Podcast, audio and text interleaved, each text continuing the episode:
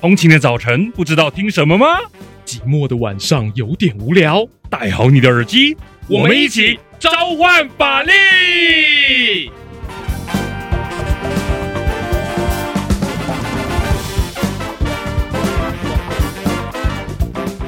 嗨，大家好，我是法律白话文运动网站主编王鼎玉。那我平常在法白呢，哈是负责文章的企划跟编辑，所以大家有兴趣的话，可以我们去网站看一看，哈，有很多好充满时事与分析的这样好优质内容哦。那另外节目主持人是，Hello，各位法客电台的观众，大家好，我是跨刀佣兵战队 YouTube 英雄说书的说书人阿瑞。啊，就这样说啊，原来这是优质的这个自我介绍。好，我们阿瑞哈是这个好法白的好朋友哈，他这个在 YouTube 哈经营的节目是有声有色。那我们很高兴呢，好邀请他来这个好跟我们一起经营所谓的召唤法力。是，那我们召唤法力呢，哈共有两个单元哈，两个星期一轮。第一个呢，节目单元叫做法律周刊，阿瑞怎么看？哎，这个法律周刊啊，这顾名思义呢，就是我们会整理这个周间新闻时事。那一方面呢，会有我的好学长哦，这个以前提携我很多的大黑啊，是是是他会为大家从这个法律专业的角度呢，来剖析哎这些新闻背后所代表的意义。那阿瑞我的专长呢，哎，大概就是一嘴的这个唬烂故事啦，我会准备一些历史上呢这些新闻呢所让我联想到的一些有趣事件，好，然后希望可以分享给大家，让大家对这一些新闻啊更有印象。好，那我们的第一个单元呢，是我们这一个法律周刊。那我们的第二个单元是第二个单元叫做法律头版。那讲到头版嘛，哈，都会想到非常重要的关键字跟新闻，没错，所以我们会在两个礼拜一度的时光里面呢，帮大家收集重要的关键字，先透露一下哈，下次单元叫做一个中国，那葫芦里卖什么药，我们先藏起来，大爆雷啦，大爆雷，不好意思，总是要节目预告一下，好。好，那针对这个一个中国为例呢，我们会收集很多哈重要的法律资讯，帮大家整理好，用口说的方式，再搭配阿瑞哈精彩的胡烂嘴哈，有一些历史典故跟一些历史的这样的好冲突，好让大家好这个在吸收好这些关键字的过程中哈，能够很轻松、很悠闲哈，把这个好东西不知不觉就听完了。于是呢，哈，我们很期待这样召唤法律的节目呢，能够在你通勤不知道听什么的时候，或是睡前发慌的时候呢，啊，让我们用一些哈这个小知识跟历史故事陪你度过无聊的时光。哎，不知不觉哈，人也健身，这个精神健康起来了，考试都考一百分了呢。好了，这兼具理性与感性的节目啦，就恳请大家多多支持。没错，没错。好，好，那接下来呢，我们就要进入咔一下的时间。对，好。好的，接下来呀、啊，马上就要进入我们今天的第一则新闻。第一则新闻：中天电视台要复活了吗？哈，那这件事情呢，哈，主要是在这个二零二零的时候，大家都知道哈，中天电视台在六月份的时候呢，想要申请换照哈。那换照这个逻辑很简单哈，这个我们电视台呢，哈，基本上根据法律呢，哈，它要定期的去更换它的执照，好，不是说一张执照呢可以用好用满用到饱这样子，像驾照一样，像驾照。哎，哎，这边这边比喻有一点点不太一样，驾照失准了，失准了，没关系，第一次节目嘛，拉回来。好，然后就在当年二零二零六月的时候呢，他想要做这个换照，结果没想到呢失败了。那失败了嘛，那只好摸摸鼻子，好把东西收一收。于是，在二零二零十二月份的时候呢，哦，就把这个中天电视台关起来了。但是呢，关起来了哈，并不代表他们想要这个好挥挥衣袖不带走一片云彩啊，他们就马上去打，对他们没有要离开，他们就打诉讼。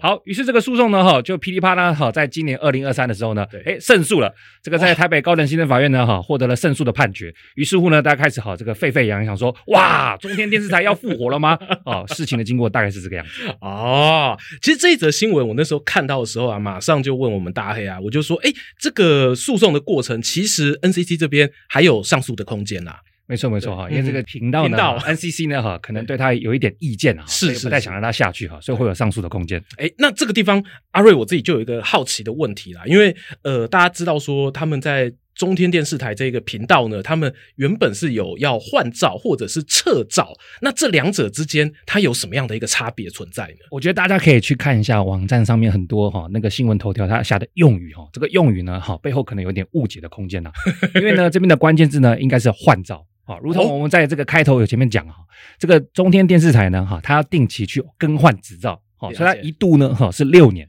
啊，他这个执照可以用六年，所以时间到了呢，他要去更换。那为什么不能讲撤照呢？因为撤照这个用词太强烈了。原本有一个东西，那现在把它拔掉了。好，所以这个用词呢，我们要锁定在换照的部分。哎，我懂，我懂，我懂。这个就像我们在平常做那个小黄，我们会看到那个小黄上面的职业驾驶人的那个执照要换嘛，对不对？对，还跟电梯一样哈，上面有一个要更换执照的东西。哦，这次举例就对了，这次举例。没错，没错，冰崩。哎，这时候要第二个问题点又来了，哎，其实大家过去啊，网络上面对于中天电视台，呃，网友们有正反两面的说法嘛，有支持哎他这个换照要成功的，那也有觉得说不应该让他这一次成功换照的，那。对于最近这一波新闻上面啊，法院他判决中天电视台胜诉的主要理由是什么呢？这边可能大家哈要睁大眼睛看一下哈，先讲结论哈，法院并没有认证说哈一定要给中天换照哦，法院并没有认证这件事情哦，先讲结论哦，法院认证的是说哈这个 NCC 哈不给换照的决定呢哈有欠考虑。所以有限考虑的话，意思是什么？你回去给我好好考虑哦。啊，考虑之后，如果结果是不给啊，那就很赞啊。那如果要给呢，也很赞。所以法院总而言之就是说，好，你有欠考虑。甩锅？对，你不能说甩锅了，好好讲话。我说的，我说的。第一集节目就大甩锅，我们是不是要被禁了哈？都我讲的，我讲，我坦。所以法院呢，他这边并没有认证一定要给这个换照，法院只是认证说，好，NCC 有欠考虑。OK，那 NCC 看到法律这样子，哎，NCC 看到法院这样子一个理由。他有没有表达一些什么样的意见呢？说我没有考虑啊，其实我考虑的很周详啊，会不会有类似这样的说法？NCC 哈，他主要在当时不给换照的时候呢，哈，这个跟大家报告一下，这边有稍微一点点曲折哈，不过让我铺陈一下。哇，这个曲折点呢，就是说哈，法律有规定说，如果要换照的话呢。他授权哈，我们 NCC 呢可以去制定一些哈命令，那 NCC 呢就去制定命令啦。可是这个制定命令，它可以想说，它就是一个权权利嘛，哈。NCC 就取得了一个这个制定评分表的权利。那 NCC 呢就根据这个制定评分表的权利呢，哈，他就制作了一些版本，因为他在过去会用 A 版本，那最近呢他就改用 B 版本，然后呢他就用 B 版本呢哈去审酌哈这个中天的案子，考核频道，对，考核频道，考核到底要不要给他换照？嗯，只是用这个版本，用所谓的 B 版本去做考核的时候。呢？好，那这个中天就不爽了。诶，你怎么过去用 A 版本，现在用 B 版本，是不是因人设事？哈，所以就跑去打诉讼。那法院在这边呢，哈，也做了一个调查，到底该不该从 A 版本到 B 版本呢？那法院的态度是说，哈，既然法律呢，哈，叫你去设计哈，用 A 版本的评分表来做这个考量呢，你就没事有事呢，不要改用 B 版本。不过，哈，NCC 呢，在这边呢，哈，也做出了一些反击，这个是未来上诉的一个观察重点，也就是说，既然好，法律把这个评分表制作的权利交给了 NCC，是。那么他今天想用 A 版本或用 B 版本，是他个人的权利。更何况哈，他用 B 版本在评分的时候，对，其实早就已经哈这个审酌了一百多家的案子了哈，中天不是第一个哦。所以不是因人设事，不是因人设事。NCC 它的主张是这样，大家可以去看它新闻稿。不过白话版本就是啊，NCC 已经用 B 版本审酌了一百多家了。今天呢，哈，这个中天呢刚好是一百零一家，所以呢，并没有针对哈这个中天量身打造评分版本哈。那我想这个就是哈法院跟 NCC 呢目前的这个旗舰之所在。就就双方吵架的这个看点就在这一边了啦。没错没错。好，那我们这个哈针对中天管制的部分的哈，以上是法律的分析了哈。那你要知道哈，这个对电视台的管制呢哈，其实不是今天二零二三才有。在历史上呢，我们针对这个电视管制呢，一直有它的这样的存在。哎，那存在背后呢，还有一些哈非常耸动的故事哈。那阿瑞怎么看？说耸动嘛，大家不用担心。如果你是睡前在听的话呢，不会吓得睡不着觉。起来，哎呦哎呦，好好说话，好好说话。确实，这个针对一个政府啊，它能不能够对于媒体去进行一些管制呢？呃，当然，我们现在民主社会哦，大家都会觉得说，哎，这个有管制啊，就是像今天的这个案例一样。是可以理解的，很正常的。可是呢，其实，在台湾日本时代的时候，诶，当时我们大家知道是一个殖民的社会嘛。那日本政府呢，他为了怕台湾人被教坏。哦，为了怕台湾人民哦，好好讲话，有台湾人被教坏，对台湾人被教坏，从殖民政府的角度想，我现在现在是假装我是日本，OK，角色扮演，角色扮演，所以呢，他就会诶要求大家，譬如说呃广播电台啊，他们那时候叫放送局啊，他们可能就会诶必须经过国家的授权哈，你才有办法去这样子呃去制作节目、制播节目啊。当然啦，广播电台后来随着科技进步，开始也就会有了电视台。好，那这个时候时间也从日本政府时代到了我们的。的国民党政府时期哦，国民撤退来台，这个时候的大家最熟悉会去管制我们新闻节目的是一个很神奇，现在大家都会听过的机构——新闻局。你讲大家都听过，好像我们的年轻听众好像没有听过，糟糕了。不好意思，不好意思，老人臭，老人臭跑出来了。因为新闻局那时候最经典的一个案例哦，大家如果有去搜寻阿公阿嬷的那个报纸哦，对，推给阿公阿嬷，阿公阿嬷那个时代哦，就会发现说，以前的这个电视节目上面，他们会受到新闻局规定你不同的内容比例。我举一个最简单的，就是寡喜。寡喜曾经哦有被限制说，在你的一家电视台里面，你制播的这个比例不能够超过百分之多少。好，那当然它有它的一些呃高大上的一些考量啊，还会说啊，因为你寡语就是讲方言。好，这个我我引述他他用的话，不是我自己个人。我懂我懂，不要怕，继续讲，不要怕啊，因为我不知道法克电台的听众是接受度怎么样。你是在引述，引述没有问题，有扣的。好，所以呢，那个时候新闻局就负担一个这样的角色，好，然后他就会对于我们的这电视台啊，有很多很多内容上面的一个管制。但是呢，这些哦，其实你都还可以说，诶，人家有法律规定，然后有这样子去做，你还不能够说是一个电视媒体，它真正是为了一个国家服务的这一种很单一性呃的服从关系，你还不一定看得出来。直到呢有一件事情发生之后，哇，那个就很明显了。哦，你说管制到 人民非常已经有对，就是这个视听公器媒体的这个权利，居然是为了政府的服务哦。那就是在一九七二年发生了很严重的一件事情。那个时候呢，有一位民族的灯塔，世界的伟人哦，宇宙的救星，宇宙的救星，哇，接的好，有接到了，对，他离开人世了。蒋介石离开了，好，那据那个家父说啊，那天狂风暴雨啊，哦，就是 很多人都凄风惨雨的，凄风惨雨。那为了那个表达这个哀悼之意，当时的电视台他们做出一个决定，哦，也不是说电视台自己做决定啊，是国家下令电视台必须服丧一个月。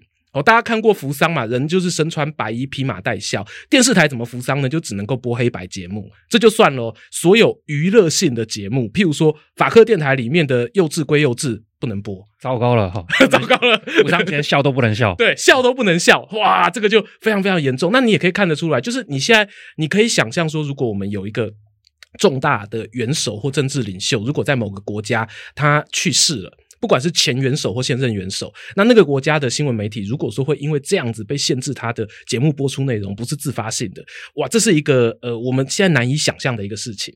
不过好险呐，后来呢，其实我们就看到了改变。是、哦，就是在我三岁那一年的时候呢，哦，有一个这个呃第二伟大的伟人，对对，您现在四十五岁的，没有真的，我那个时候、欸、差不多 差不多，对，然后在就那个时候有一个这个民族的这个伟人啊，也第二伟大的伟人也过世了，就是小蒋那个蒋蒋介石的儿子。那小蒋过世的时候呢，他后来就做出一个决定，就是说，呃，我们一样电视台要扶桑，可是我没有爸爸伟大，所以爸爸是扶桑一个月，我就扶桑二十天。嘿，然后可是他这个二十天下去之后有。感受到民怨了，好，那民怨的时候，呃，他就做出了调整，所以最后其实他只有十天就结束了。嘿，那从这个角度来看呢，诶，好像哦，就是我们的新闻媒体啊，又往自由的前方又踏进了一大步呢。没错，没错。哦，那这个时光的脚步哈，我们咻给它加快哈，就到了这个政党轮替。OK，那在两千年之后呢，哈，相关的这个关于广电的这个管制的法律呢，越来越齐全，法律呢也越来越走向好合理化哈。从这个过去的威权的高度管制呢，哈，慢慢变成就是说，大家呢可以有更多的意见表达哈。那大家可以看到有线电视或者现在串流平台在台湾哦越来越发达。那话说回来哈，这个管制呢哈，它的角色呢可以从哈这个威权时期呢哈变成国家的这样的服务哈，让大家哈在服丧期间笑都不能笑。一直到今天呢哈，NCC 这样的主管机关呢哈就变成为了调和这样的一个电视或者是呃这个收听资源呢哈，他会做一个公道主持人的角色好，开始越来越走向服务大众的姿态。不过呢，既然我们过去有威权的这样的一个历史，我们在看待 NCC 跟这个呃中天互动的过程中，还是不免要保持着这个哈监督的精神。那这个故事后续会怎么发展呢？啊，这边跟大家好补充一下啊，这个故事最后的点呢哈是停留在法院呢认为 NCC 哈他没有这个好好好的考量，所以呢现在的时间点呢就是哈要丢给 NCC 做好好的考量。那于是呢这个考量过后，哈考量过后，未来要继续给。还是继续不给，好，那这就看 NCC 的这样的一个决断了。那我们作为这个社会公民呢，要好好监督哈 NCC 有没有依循法律，好，不要走回头路。但是呢，如果他要好好这个依循法律呢，做出的决定，我想我们也应该给予哈这个基本的支持，这样子是对。好，那我们呢，哈，第一则新闻呢，哈，就跟各位哈分析到这边，我们再来看第二则新闻。好，接下来啊，我们马上要进入今天的第二则新闻。这则新闻我自己觉得啦，跟我自己个人哦的关系，比起刚才的来的更重一点点。好，那为什么会这样子呢？因为这则新闻是跟我们的行人交通安全有关。你是怎样？你是不看中天新闻跟你无关是不是？你要宣示你的立场这样对吗？哦，你一定要这样子把我立场曝光出来就对了。喂，因为事实上就是呃，小弟我啊，这个八个月前初为人父啊，所以说我现在对于吼带着小朋友在街上走路是特别的有感。好，那事实上呢，就台湾在四五月的时候，也有多次的新闻报道说，有一些呃父母亲带小孩在街头上面遇到一些安全事故。那这样子的一个交通事故，当然就引起了社会大众的注意。因此呢，很值得庆幸的是，在五月二十五号的时候啊，我们行政院这一边哦，就通过了一则纲领哦，叫《行人优先交通安全行动纲领》，然后推动了很多个方向哦，譬如说改善道路硬体啊、交通教育啊，还有监理手段等等的。希希望可以改善这个台湾的交通安全，并且洗刷我们所谓行人地狱的污名。没错没错，讲到行人地狱，很想到很多那个道路硬体的哈这样的不安。那在这么多道路硬体不安里面呢哈，我们今天要来聊骑楼。为什么？因为骑楼呢哈，不只是台湾那个独有的光景，大家可以想一下，各位去欧美国家旅游的时候，有走过所谓的骑楼吗？好像没有这个东西嘛。好，华人大陆没有这个东西嘛。二来呢哈，骑楼虽然是我们独有的风景，但是呢哈，走在骑上哈，包含阿瑞啊，包含其他，尤其是哈这个呃为人父母的哈这个听众朋友，可能就推着娃娃车，哎，怎么推一推？哎，前面有一辆哈这个 SUV，哎，推一推，哎，怎么？有这个炒饭的摊子，哪边的骑楼有 SUV？不是啊，那个很多人都把车子停在一楼的那个骑楼空间啊，啊。我知道，我知道，我知道。所以话说回来，对，行人地狱哈，这个非常值得改善。那我们今天就要来聊这个重中之重，就是骑楼的问题。那骑楼为什么会变成台湾独有的光景呢？阿瑞这边哈有什么看法？确实哦，鼎哥刚刚讲到说，去欧美国家旅游哈，比较少看到骑楼。嘿，对啊。可是呢，呃，如果说我们有去一些东南亚的国家，相对来说有机会看到骑楼的比例偏高。那当然有一些说法是这样子啊，因为其实在这个大航海时代的中后期，有很多福建啊、和闽南一带的商人，他们做生意会跑去像是马来西亚。或跑去新加坡这一边，会投资有成、经商有成之后，就会置产，然后就盖很多漂亮的这个洋楼房子。好，那自然呢就把一些这种闽南式的建筑带过去。那闽南式建筑呢，骑楼可以说是它一大特色。那据说因为这边本身是季节上面会有这种比较多的西北雨啊，然后还有一些难以预测的天候状况，骑楼呢它就提供了一个行人他在遇到这种意外天候的时候呢，它有一个躲避遮风避雨的一个场所。哦，原来骑楼就是哈，给大家哈那个聊天做买卖的一个遮蔽风雨的地方。听起来，呃，这个说法哦，其实我以前是相当信以为真的。是是是，莫非你前面刚刚讲了哈，听君一席话，如听一席话的概念吗？没有啦，因为我我是这么觉得啦，我是觉得说很多看似有道理的这个历史典故的背后，我们还是可以去思考一下，说它有没有那种长辈教化的这种意味在里面。因为长辈很喜欢给你标准答案嘛，是，是，就说哎，就是这样子嘛，就是为了遮风避雨，然后就是主人好心肠。哦，就是那个屋子的主人，哇，K 多除了啊，我还顾虑到说这些前面那些没有钱买房子的人，他经过的时候可以遮风避雨。那作为名侦探柯南，你有什么样最新的看法？其实他还有一个我自己觉得啦，就是也是我们现在大家会看到，然后会去讲说啊，你骑楼怎么会有这种奇怪的用途？呃，骑楼它确实也是很多店家他们会拿来使用、拿来经商的一个场所。那这件事情也是从以前到现在都非常非常的常出现。那我举一个例子来说，就是我自己本身在邦嘎那边有带导览，那我们导览必去的一个所在就是剥皮寮。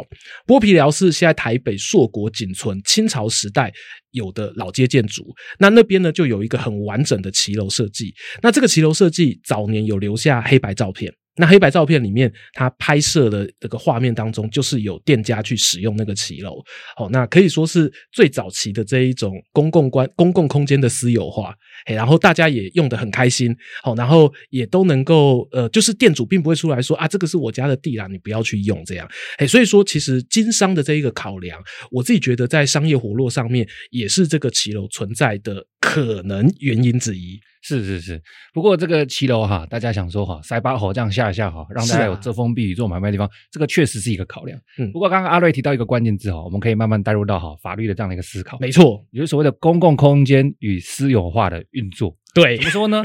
骑楼是大家走的嘛？对啊，可是呢，骑楼是这个一楼的这个屋主所拥有的地方，那这边就会产生一个冲突啦。啊，屋主就想说，诶，这我的地啊，所以我上面要摆什么哈烤肉摊，我要摆 SUV，我要摆炒饭的这个摊子，这都是我开心就好了。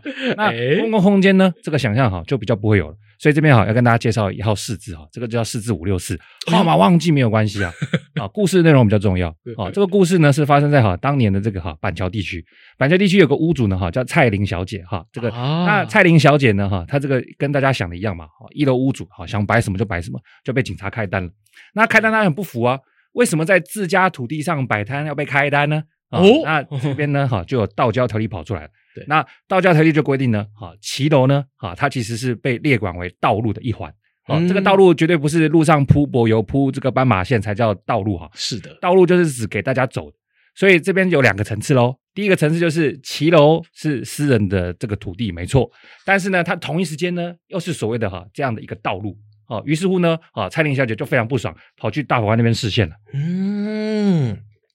他说：“既然是我私人的土地，哎，可是他居然又有道路的属性，这是不是很矛盾呢？”没错，那大法官呢，哈，这边就正本清源了，哈。他说：“这个道交条例的存在呢，哈，是要调和呢双方的冲突。也就是说，哈，这个根据我们刚才历史故事的爬梳，骑楼哈，它虽然是私人的，但是呢，因应到台湾独特的这样的塞巴河等的 气候变化呢，对，啊，它就有需要给大家走的公共空间。”所以这个关键字就汇集了嘛，啊，私有的土地是一回事，但是骑楼是大家行走的公共空间。于是呢，我们就用法律呢，哈，把这个骑楼呢划定成这样的一个哈独独有的这样的一个地方，哈，既是私人土地，又是公共的道路。于是乎呢，大官就说赞这个东西呢，我们就固定下来，道交条例也好，把它说是道路呢是 OK 的，哈。于是骑楼呢就被好划定为道路，一直沿用到现在。啊，同时兼具两种属性就对了啦，没错没错，私人土地跟道路的属性这样子。啊，所以我觉得如果照这么去理解啊，呃，现在很多人他们在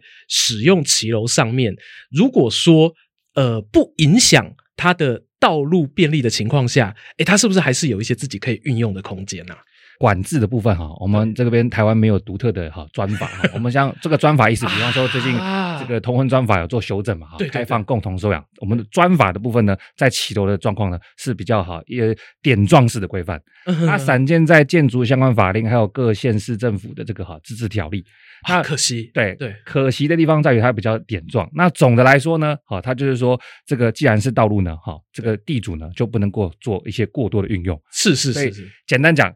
理论上，哈，这个骑楼就是让大家哈，这个快乐的走，哈，方便的走。但是实际上呢，就产生了一些哈，呃，这个灰色地带，不止灰色地带，还违反的地带的哈。这个 SUV 这个炒 炒饭摊子随便给它放上去，大黑一定被 SUV 挡过吧？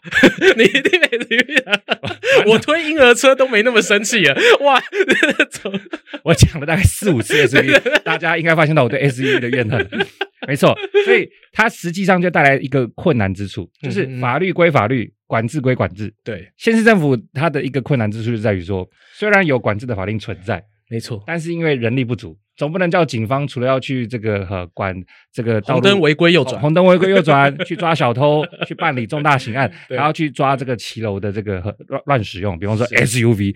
所以在这个情况底下，就变成是法律归法律，管制归管制。人力不足的情况下，哈，这个变成是超多的灰色地带，有一个现实面的障碍。对，这个现象就蔓延在全台湾了。是这边我突然想到一句话，我自己听了蛮喜欢的，就是呃。跟骑楼这个有一点像啦，就是公寓大楼的外墙、冷气压缩机的外挂这些问题。然后，呃，其实它也是刚好有在专法，我记得好像是《公寓大厦管理条例》哦，有错请指正，第几条我忘了。然后，因为我有朋友他是研究建筑的，他就提出一句话，他就说：确实，大楼的外墙、房子外面墙壁是你的，你花钱买的，可是呢，景观是大家的。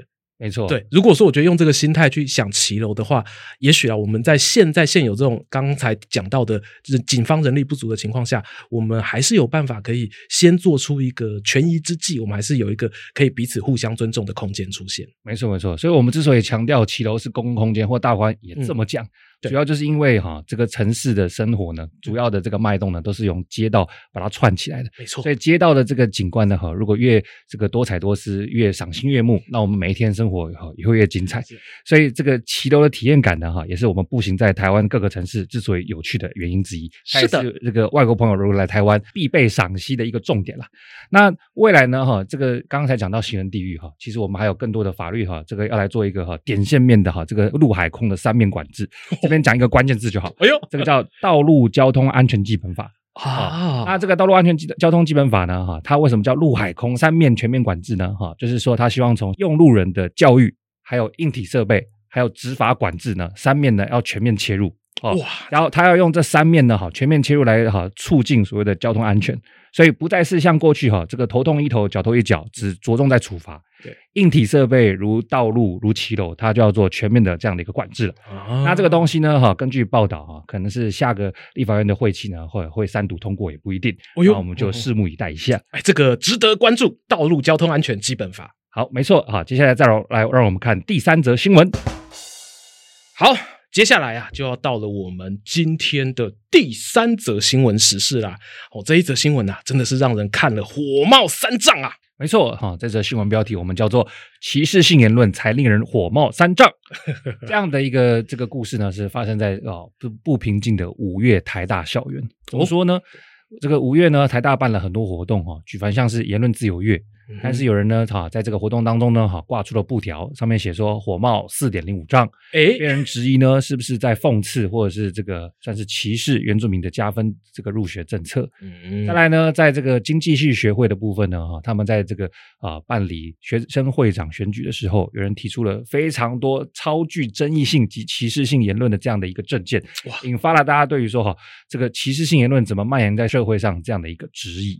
是的，那个。政见列出来洋洋洒洒，我自己觉得我的身上也千疮百孔啊，对，很多点都打到我的身上，是听着也会感到好好被被刺痛的感觉。是的，是的。那这边其实就呃很呃网友们啊，在看到刚才大黑讲的这些事件的时候啊，也很多人会在新闻底下会留言回应说，哎，像这样子这么明显的歧视性言论，它要受到我们法律的保障吗？它跟言论自由会不会有什么冲突的地方啊？没错，很多人可能会直觉觉得说，诶，歧视性的说法呢，哈，不应该受到法律保障，嗯、我们应该好用法律呢，好把它压制到底。坏坏言论，对，坏坏言论。但是呢，如果哈 我们放任国家呢，哈这个任意贴上歧视性言论的标签，会有什么副作用？嗯这副作用就在于说，如果国家不喜欢你的说法，他先帮你贴一个标签，哈，label 你的这个言论叫做歧视性，然后呢，他就可以哈，这个无限开绿灯，哈，针对你这个言论呢，做很多这样的管制。是，所以结果到头来就是，国家只要不喜欢贴标签，直接管制，哈，二话不说，你就没有哈这个翻身的机会。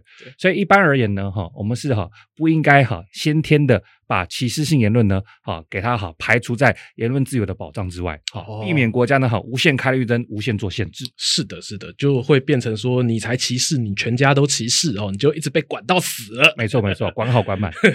好，那可是这样的话，问题又来了啊！明明大家觉得心理上不舒服的，我们会觉得是坏坏言论的东西。该管吗？而且又要怎么样去管？怎么样去处理它？放它在这边哇，纸上啊，布条啊，到处贴，这样子就会比较好吗？这边我们可以把言论比喻成一种黑心食品哦。假设这个黑心食品啊，这个蔓延在哈这个消费市场上面啊，大家吃了拉肚子，那我想大家一定会二话不说要求政府呢出来管一下这个黑心食品。是，那言论跟黑心食品某种程度也很像啊。它虽然不会伤害我们的肚子，它会伤害我们的心情，伤害我们的感情啊！啊，讲歧视言论，每个人被歧视了，一定会心情很糟，而且不止个人，还有群体的问题。所以这样的言论当然伤害到人，就要做进一步的管制。接下来的问题就会是要怎么管了？哎，没错，难道是说，哎，刚才讲到的开绿灯这种方式是一个好的方式吗？还是有一些其他的做法？不管言论的内容是什么，我们应该让它受到起码的保障。那下一个层次就是在保障之余，我们要做合理的限制。那针对歧视性言论怎么做才是合理的呢？目前哈有两种哈这个声音哈，帮大家整理一下。第一种声音呢哈叫做事后管制，也就是说，呃言论呢哈既然受到保障，我们就要要给他最大的空间。他讲出来讲不好，我们才会给他处罚。这个先让你讲，先让你讲啊，讲错了哦，你自己不约束自己，不自爱，好，我们再给你处罚。好，借由处罚呢来避免将来的这样的问题。哦，那有些人就会觉得事后这个管制不够位啊，这个没办法哈，这个坚壁清野，所以就到事前管制。哎呦，可是事前管制呢，固然有一种就是哈，呃，我审查好，我放行，啊，我 OK，所以会有这样子啊，非常的这个哈干干净净这样的一个情境，宁可错杀一百也不放过一人。没错，但是这样。的超级负重就在于说，国家呢哈就会身负哈这样的管制所有言论这样的角色，那大家还会担心过去那种威权的阴影呢又再度浮现了，这是事前管制呢哈一个最大的矛盾点。哇，这样子的话，这个选择起来好两难啊。对，呃，面对两难呢，我们还是可以回顾一些历史上的案例哈。这个案例是大法官呢，哈，过去针对化妆品广告呢，有做一个这样的一个宣示啊，他画下那条红线哦。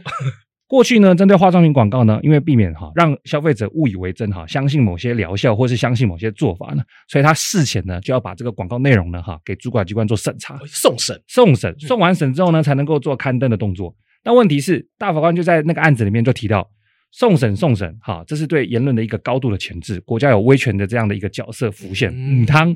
所以这个时候呢，哈，大法官就画下红线。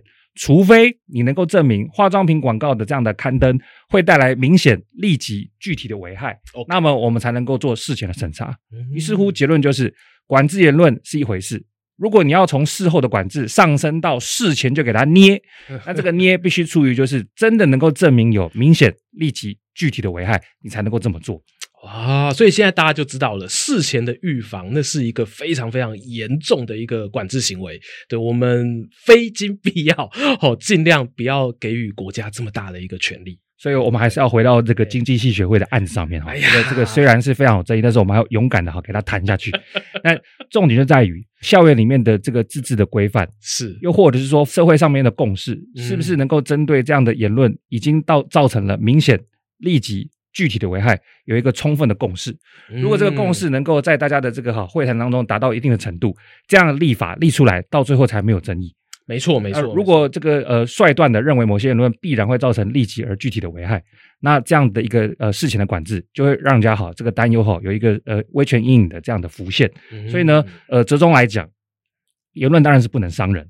对，那可是呢，事前的这样的一个公共参与跟集体的这样的协调也是很重要。嗯、那我们希望未来的校园里面呢，能够多一点这样的学生参与的空间哦，因为在实务上，学生自治在各校的参与率都非常低。我们也是希望能够透过节目哈，这个鼓励大家多多参与校园的生活，然后一起来把这个歧视性言论的这个发生的情况降到最低。对，真的不要再觉得说那种选举啊，学校的会长选举啊，什么班会啊，办家家酒啊都不去这样子。对，但等到你长大出社会了，你才发现哇。其实政治是一个非常非常重要的事情，没错没错。好，这个刚才啊，鼎哥讲到这个火冒三丈这个事件啊，从那个四点零五分这个加分啊，对于原住民之间的歧视哦开始说起，其实就让我想到哦这一种呃不同族群之间啊，当然我们也可以说这种少数民族在中国这边的用语啊，它和汉人之间的冲突，算是一个经年累月哈、哦、长久以来都存在于历史上的问题耶。但不知道阿瑞哈，在这个过去的这个资料的爬梳当中，有没有看过什么哈这个惹意的这样歧视言论？有没有什么爆炸性的事件跟大家分享一下？我举一个这个大黑跟我们以前啊那个大学时期啊，一定都有玩三国 DOTA 嘛，没错没错。三国 DOTA 里面呢五虎将哦，不是中路黄忠，是是是，其中有一个呢叫做马超，用的人比较少。哦，对，马超啊，他就是传说中他是有原住民血统。是，哎、欸，因为他长得这个肤色白净，然后身材高挑，模特儿身材。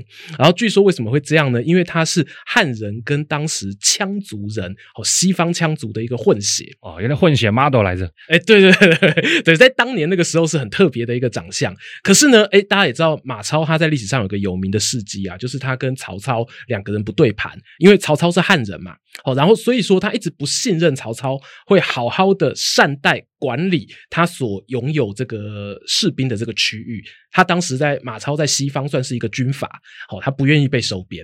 是，所以我们在这个故事可以闻到，就是说，当族群对立哈，会引发很多哈不可想象的后果。没错，但这光是政治上面呢、啊，你就没有这种协调的空间了。那后来也因为这样子哦，马超呢就把他自己的老爸哦给坑死了，所以常常会有所谓说，哎，马超坑爹的这个说法呢，就来自这里。那当然啦，事后啊，其实我们去回想，很多人会责怪说，啊，你马超怎么就不多想一点？可是，呃，如果说马超他是在三国时代东汉末年的人，我们往前推一点。点到汉武帝时代的时候，你会发现马超他不信任曹操，不信任汉人，他是非常，我不能够说是正确的决定，可是他其实是一个族群记忆使然。没错，其实不只是少数民族对于汉民族的不信任，汉民族对少数民族都不信任，互相这样的一个交错的结果。是是是，没错没错。那最典型的一个例子啊，就是我刚才说到汉武帝嘛，大家讲到汉武帝的时候，都会想到说他哎，这个武功盖世哦。我们现在每次那个就常听到人家讲中华文化，就会讲到汉唐，因为汉武帝跟匈奴人打仗打了很多年，然后同时他也有一些丰功伟业，他都会说哎，我杀匈奴多少人，好，然后就会拿那个斩首的那个战功。写在这个史料上面。那可是这中间呢，有一件事情呢，我自己个人在看到《汉书》跟《史记》的记载的时候，我自己觉得非常的有趣。就是如果大家去注意看，会发现匈奴人跟汉武帝汉朝的军队打仗的时间记载，匈奴人打仗呢，他前面一定会写秋天的秋，意思是匈奴人是秋天发兵南下。那汉武帝这边出兵呢，他一定会写季节是春天。呃，为什么要挑时间啊？是看农民力吗？啊，这个春天到了，精神好啊，是不是？以打仗冲啊！其实这边大家也看到说，哎，这个鼎哥刚刚讲农民力啊，确实，因为汉朝是以农立国的社会，然后以农立国的社会呢，哎，春天收获嘛，那理论上呢，它应该会是一个呃，收获完之后，人民比较有余裕的一个空间。那匈奴人为什么是秋天下来？这就有一个很重要的原因，因为他们那时候大部分的部落是游牧民族。那游牧民族在天寒地冻的时候，就水草就比较缺乏，那他们被迫呢就要往这个低纬度的地方移动，也就是往靠近汉朝领土的地方移动。对他们来说，世界上的草都是大家的，因为他们没有那个很明确的疆域的概念。可是问题是，你要从汉朝的角度想，他就觉得说，为什么一到秋天就有一一万多匹马在我家门口晃来晃去，他就不爽了，他就觉得说是你们匈奴人想要觊觎我们这个汉朝人的农田，然后双方的误会就从此展开。那在碰巧，如果你又遇上一个想要好大喜功，或者说想要这个呃打造自己威名的一个皇帝，像汉武帝这样的话，哇！那这个事情哦，就变得一发不可收拾。嘿，然后这样子的一个冲突，其实一直就像刚才说的，延续了几百年下来。到了马超那个时代，虽然我们讲马超是羌族人，可是其实那个时候汉人、匈奴、羌族他们没有分那么细。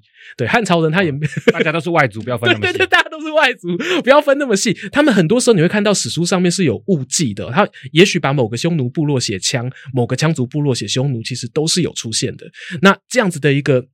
彼此啊不信任，我觉得呢也是导致后来很多悲剧，也不只是三国时代的悲剧啦，一直到延续到元明清的时候，都有类似的一个事情发生。没错，所以各种族群的互相不信任或者是陌生而不了解，对，小则就会引发这样的争执哈，大则引发这个族群之间的杀戮哈，是是我们不乐见。所以我们要如何改善社会中这样的现象？我想一个很好的工具就是法律。所以呢，回到台湾的现场哈，我们在五月多发生这么多的一个风波之后，像立法委员范云啊，他就有提案，就是说要不要哈重启这样所谓的反歧视法的这样的一个定立啊。那所谓的反歧视法呢，哈，当然融合了很多，包含教育，包含了管制。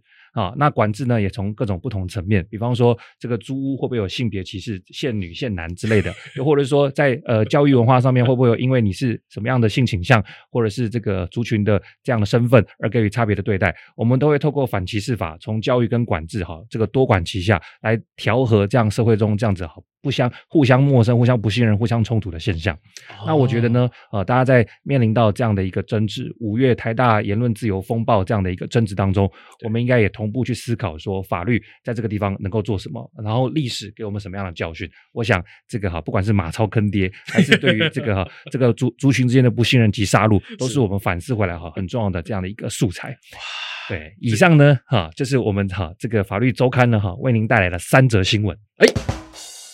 好，欢乐的时光总是过得特别快。我们今天三则新闻咻几类的鬼气啊！那今天呢，哈，我们很高兴跟大家第一次碰面哈，聊了一些法律的时事，也从历史的观点来爬树哈，整个大时代的角度。没错，那在法律的关键字呢，哈，帮大家快速整理一下所谓的言论自由跟行动自由。为什么从言论自由切入呢？我们要知道，哈，讲话呢，哈，是个人自主的展现，但是我们不能够自私的一一昧自主呢，哈，就忽略他他人的感受或造成对他人的损害。那同一时间呢，哈，我们在做这个言论自由的时候，也很需要哈讯息的掌握，所以大众媒体呢，也不可以哈这个随便的讲话。那于是乎哈，要管制这个哈大众媒体有没有好好讲话，政府做一个公道博哈，就有必要哈在这边做一个哈合理的管制。那既然我们讲到合理的管制，也会想到哈这个行人地狱的这样的消除，所以我们带到行动自由。那行动自由的保护呢，哈。因为基基本上是这个呃私人地主哈跟这个哈其他拥路人之间的冲突，所以政府再次作为公道伯、公道婆的角色呢哈来出来调和一下。所以呢哈，我们未来也期待呢相关法律呢哈也能够及早上路，有一个更完整的这个法制呢哦能能够为大家生活呢带来更好一个更美好的一个转变。哇，这个真是太让人期待了。那阿瑞，我这一边呢？诶，当然啦，就是想要从我们这个历史文化的角度哦，提醒大家，透过我们今天的三个故事呢，诶，我们也可以去思考说，我们想要打造怎么样的文化风景哦。像不管是从媒体面的，或者是我们前面有讲到啦，骑楼的风景啊，那些建筑房屋哦，外墙的这些风景，它会打造出我们想要的一个城市天际线。哦，房子虽然是你的，但是景观是大家的，所以这样子的一个呃，让自己想。要的这个景象哦，呈现在自己的生活中，是每个人都要努力的哦。那除了外在我们看到的风景之外，内心的这个文化风景啊，这个也太重要了。我们面对不同文化的人的时候，我们怎么样互相去了解？好像刚才讲到的，诶，游牧民族与这个以农立国的汉人之间，如果说有一个很好的沟通管道，哦，那或许可以避免很多将来的悲剧发生。没错，透过这样的法律的关键字，还有历史故事的反思，相信各位好。我们也滋润了一段好美好的时光，也不一定。那我是大黑，我是说书人阿瑞。啊，那我们法律周刊下次见。